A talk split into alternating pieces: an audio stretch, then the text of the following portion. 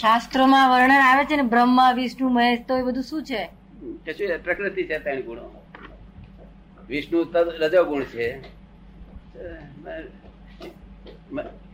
મહેશ્વર છે તે તમો ગુણ છે. અને બ્રહ્મા સત્ય ગુણ છે. શું? એ ગુણો મજબૂત માટે મૂર્તિઓ સ્થાપી આપણા લોકોએ.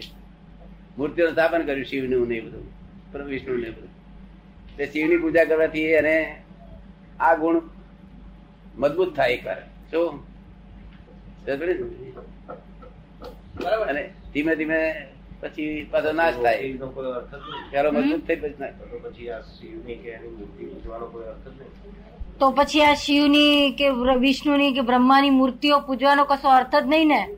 અર્થ જ ખરો ને ખરો. માણસ ને પ્રકૃતિ મજબૂત કરવી જોઈએ ને. પ્રકૃતિ મજબૂતી કરે તો આગળ વધે ને.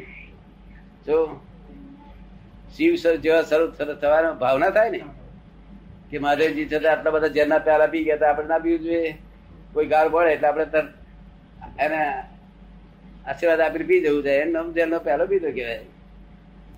આપણા ઘરમાં લોકો પ્યાલા નહીં આપી દેતા.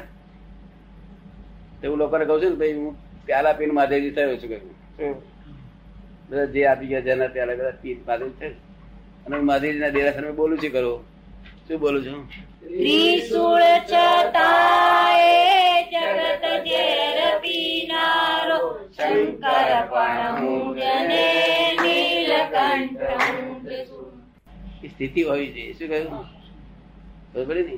તે અમે મંદિરમાં ડેરા દરેક માધવ બોલીએ દરેક માધવ બોલીએ શું? બોલે એટલે લોકો દર્શન કરી જાય. કે ભાઈ આજે રૂબરૂ આવ્યા છે તો દર્શન કરો કે છે. શું? અને તો લોકો કામ થાય. પછી આપણે કહીએ કે ભાઈ, હું શ્રી મહાદેવજી થયો એમ સમજાવું કે જેના પાલા પિતા શીખો એમ કહીએ. શું કહીએ?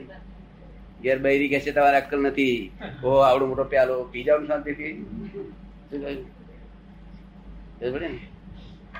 પ્યાલો પીએ ને પાછો મારા મારે કરે વડવડા કરે. પીવે ને વડવડા કરે, એને પીધા ને શાંતિથી. શું? માધેજી જો પી ગયા બધું. અને છતાં અમારી રણછોડજી જઈએ રણછોડજી મંદિરમાં ત્યારે શું બોલે.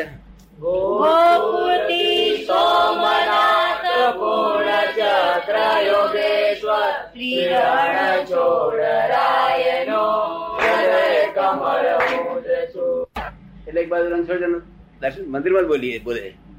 એક બાજુ રણછોડ દર્શન કરતા હૃદય કમળ દર્શન કરે. બે દર્શન કરે લોકો કલ્યાણ થઈ જાય ને. અને આખા આખા ડાકોરમાં લોકો ડાકોર ના છે આખા ગામમાં ડાકોર ફેરવે એક પણ માણસ દર્શન કર્યા ના રહે.